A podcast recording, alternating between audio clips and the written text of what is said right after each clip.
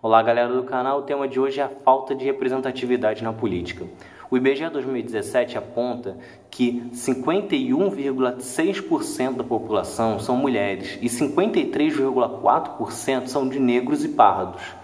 Esses números variaram bastante ao longo dos anos, porém, pelo menos desde o período republicano, é, negros e mulheres sempre foram maioria no Brasil. O grande problema é que isso não se reflete na política. É Pilatos lá na Bíblia quem nos diz. E também faleceu por ter pescoço o infeliz autor da guilhotina de Paris. Você pode até não enxergar qual o problema em termos mais homens brancos na política, mas isso de fato é um motivo para você se preocupar, principalmente se você for uma mulher ou um negro. Isso porque é uma questão muito simples. Tudo que envolve a sua vida, as leis, os seus deveres, os seus direitos, são definidos pelos deputados, senadores e o presidente. E um grupo sentado nos seus privilégios, provavelmente não conhece as suas dificuldades, nunca viveu suas dificuldades e às vezes até nem sequer tem interesse em descobrir, é, muito provavelmente ele vai votar contra você. Até mesmo uma parcela que se identifica com a sua causa, ele não tem a vivência dos seus problemas. E a situação hoje é muito crítica.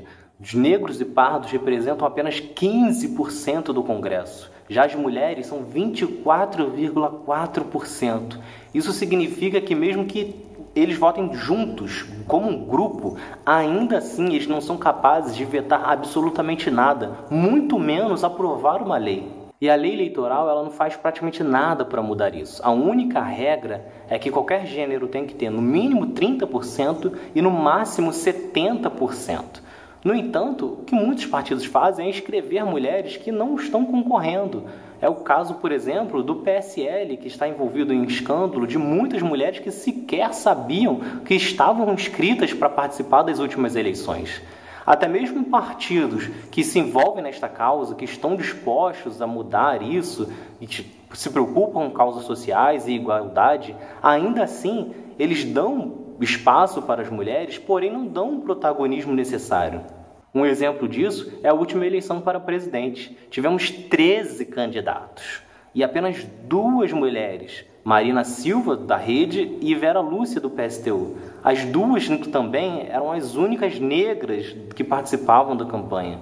Isso significa, portanto, que negros e mulheres representavam apenas 15% dos candidatos à presidência. Aposto que até mesmo você que se importa com essas questões, muito provavelmente se olhar para trás vai ver que em 2018 votou em no máximo um negro, no máximo uma mulher. Isso é um direito seu, porém é difícil esperar por igualdade enquanto quem decidir isso for uma turma que não sofre na pele o que é ser uma mulher e o que é ser um negro no Brasil. Então é isso. Vamos começar a nos preocupar com as eleições de 2020 a partir de agora. Se você gostou, curte, se inscreve que na semana que vem tem mais vídeo.